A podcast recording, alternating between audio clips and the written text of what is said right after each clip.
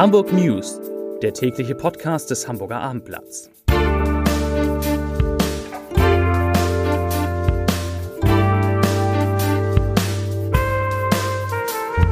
Moin, mein Name ist Lars Heider und heute geht es um die Milliardengewinne von Hapag-Lloyd, die Hamburgs Ausgangsposition in der Energiekrise deutlich verbessern. Weitere Themen. Der erste Hafengeburtstag in einem September beginnt an diesem Freitag. HSV-Chef Thomas Wüstefeld gerät wegen seiner Tätigkeit als Unternehmer erneut unter Druck und Markus Lanz tritt im Thalia Theater auf. Dazu gleich mehr. Zunächst wie immer die Top 3, die drei meistgelesenen Themen und Texte auf abendblatt.de. Auf Platz 3, der NDR beendet die medizinische Zusammenarbeit mit Dr. Wimmer. Auf Platz 2, Otto Party im Audimax, da geht es um Otto Walkes, drei Stunden Personenkult. Und auf Platz 1, neue Vorwürfe gegen Thomas Wüstefeld. Das waren die Top 3 auf abendblatt.de.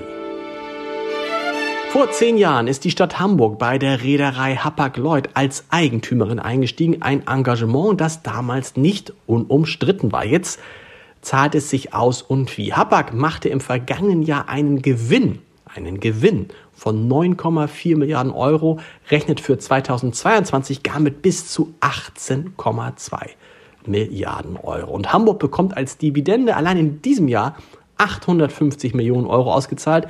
Im nächsten Jahr könnte es dann doppelt so viel werden. Geld, das die Stadt wunderbar gebrauchen kann, um andere Unternehmen und Bürger angesichts steigender Energiekosten zu unterstützen. Durch die unerwartet hohen Gewinne bei Hapag-Lloyd habe Hamburg gute Chancen, ähnlich erfolgreich durch die Energiekrise zu kommen, wie das bei Corona gelungen sei, sagt Finanzsenator Andreas Dressel im Abendblatt-Interview, das Sie natürlich heute Abend oder morgen auf abendblatt.de oder im Hamburger Abendblatt auf Papier lesen können. Die Pause war lang, die Party wird umso größer. Nach zwei Corona-Absagen lädt Hamburg an diesem Wochenende zum 833. Hafengeburtstag zum ersten und wohl zum einzigen, hoffen wir mal, zum einzigen Mal wird das größte Hafenfest der Welt nicht im Mai, sondern im Spätsommer gefeiert. Höhepunkte sind wie immer das Schlepperballett am Sonnabendnachmittag, das Lichtermeer am Abend und die Auslaufparade am Sonntag. Auf der rund vier Kilometer langen Flaniermeile an der Elbe sind 420 Schausteller vertreten.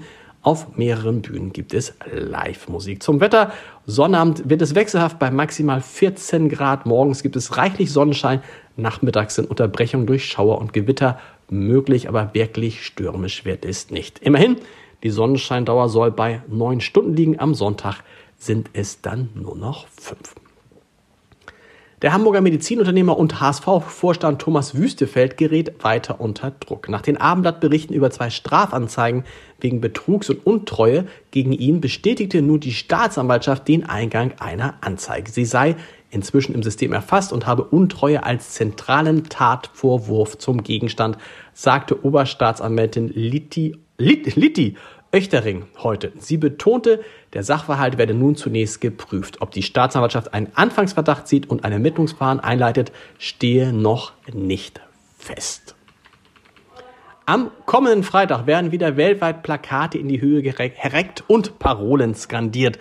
Die Klimabewegung Fridays for Future ruft für den 23. September erneut zum globalen Klimastreik auf. Auch in der Hamburger Innenstadt soll demonstriert worden werden. Der Protest richtet sich diesmal auch gegen den Umgang mit der Energiekrise. Die Konsequenzen der Klimakrise seien im Sommer einmal mehr aufgezeigt worden, heißt es. Und Elisa Baas, eine Sprecherin von Fridays for Future Hamburg, sagt, ich zitiere, dass die Klimakrise in, Pak in Pakistan durch Fluten über 1300 Tote fordert, während hier neue fossile Infrastrukturen aufgebaut werden, ist zynisch. Zitat Ende. Zum Schluss noch ein anderer Blick voraus. Ende Oktober wird unsere beliebte Podcast-Reihe Entscheider treffen Heider, in der ich mit Menschen darüber spreche, wie sie geworden sind, was sie geworden sind, vier Jahre alt.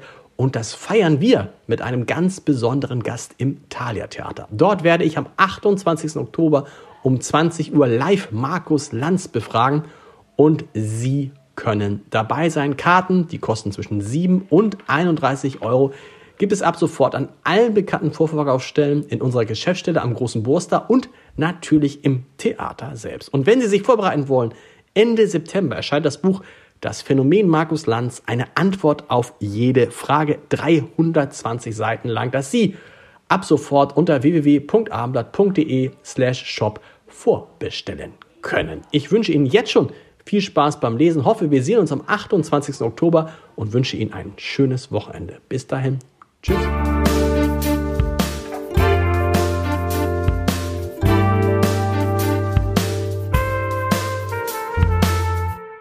Weitere Podcasts vom Hamburger Abendblatt finden Sie auf abendblatt.de slash podcast.